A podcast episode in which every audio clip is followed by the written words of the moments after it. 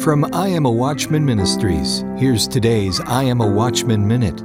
Ephesians 4:29 notes that we are to let our every word be useful for edification. Edification means to build up or benefit. Sometimes we use our words to hurt.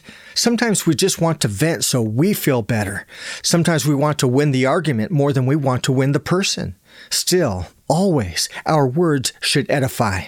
Self control is the key. Thankfully, self control is an attribute of the Spirit, and the Spirit will help you use your words to edify. Growing in the faith is a process. The I'm a Watchman ministry is here to help.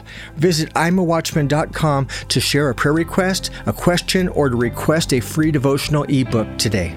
The I'm a Watchman ministry stands ready to answer questions and pray for you. Be bold, be faithful, be a watchman. I'mAWatchman.com.